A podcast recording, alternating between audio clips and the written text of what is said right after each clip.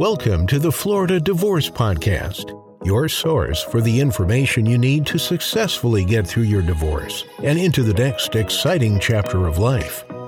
Now, here's your host, attorney Scott Kalish.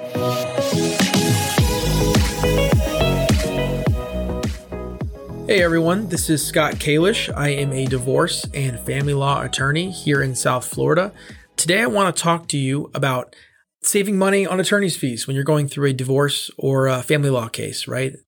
I would say that, that, that probably most attorneys, you know, want you to spend, right? It's natural in business that they want you to spend as much money as possible. I take a little bit of a different approach. Obviously, you know, I'm, I'm a businessman. I definitely want to make money, but at the same time, I want to help people. And I believe that the best form of marketing and the best form of business development is word of mouth, right? People having a positive, great experience and them organically, naturally spreading the word. I think that that's the most powerful marketing strategy there is, right? In business. And um, it's also the cheapest. So that's why I love it when people save money and overall have a great experience working with our firm. So today I want to talk to you and I want to share with you three strategies or three traps, right? To use or, or not to fall into if they're traps that, that are geared towards saving money on attorney's fees, right? When you're going through a divorce or family law case, right? So let's go through them. The first thing that I would say is keep a level head. You know, divorce is undoubtedly one of the most emotional areas of the law. Situations are often chaotic, right? There can be verbal and sometimes physical abuse between the spouses. Children's lives are often disrupted. You know, it's definitely a real mess sometimes. I can say that obviously we're all humans and that we all obviously have a tendency to allow emotions to seep into our decision making.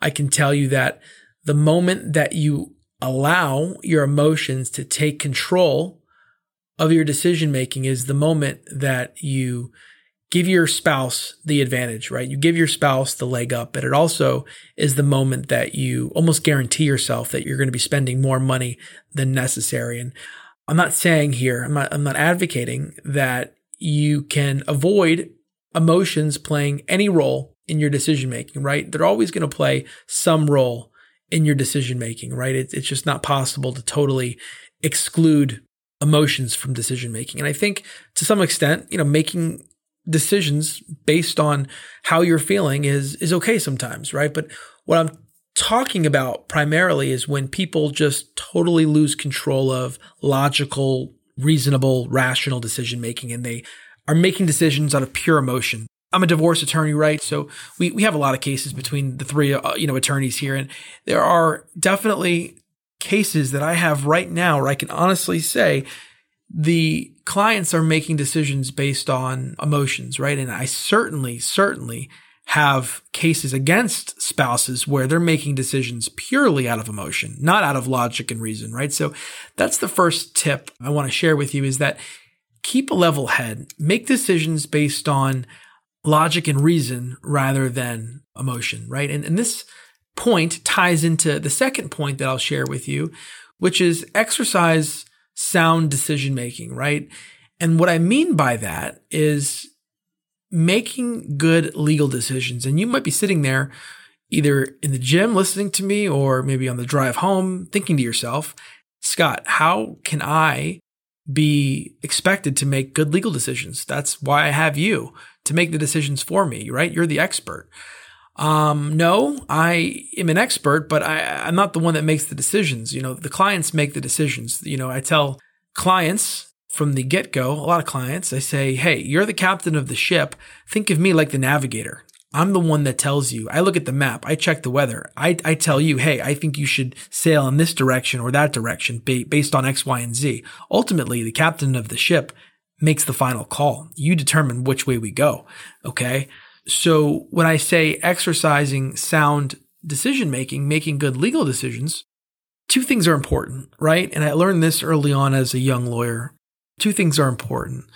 The law is one and the facts is two, right? Those two things are extremely important when you're trying to make good legal decisions, right?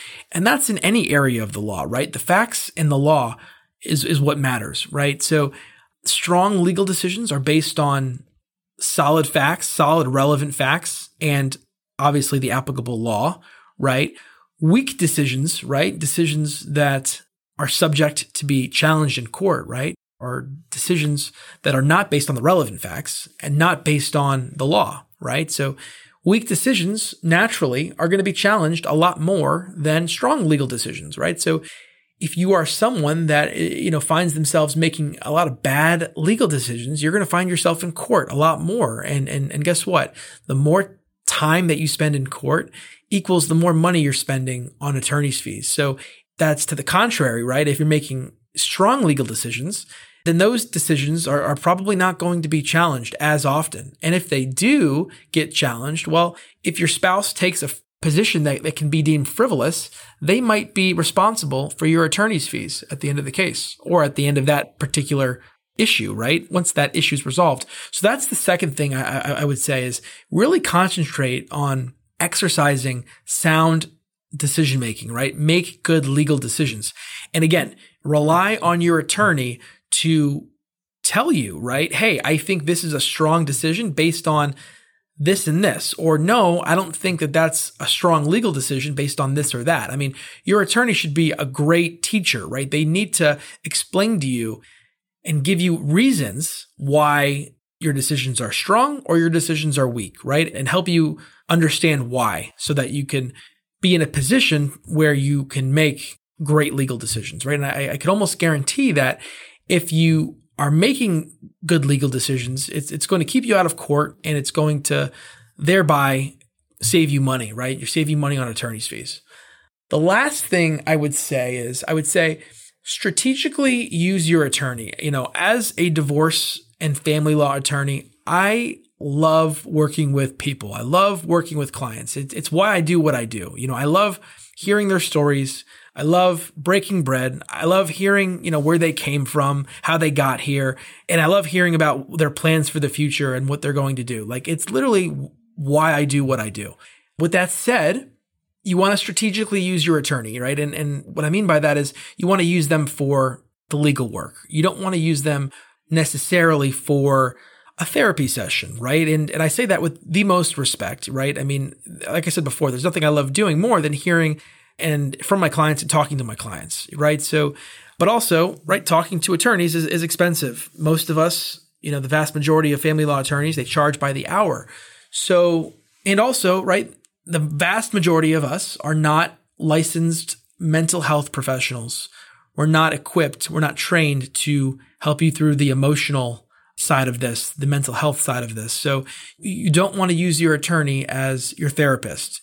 Obviously, the issues with divorce, you know, definitely overlap with that, right? With the, with the role of therapist at times, but you don't want to find yourself on, you know, hour long conversations about um, something that's totally irrelevant to, to the case. And if you're able to follow that piece of advice, you'll definitely save money. So those are the three things that I just wanted to share with you. I think that if you're able to master, you know, those three areas, keeping a level head, exercising, you know, good sound decision making, right? Making good legal decisions, and then also strategically using your attorney. If you're able to master those three things, you're going to be in a lot better shape than you would otherwise be in terms of attorney's fees. So I really appreciate you guys listening to the podcast. I hope you guys are getting value from it.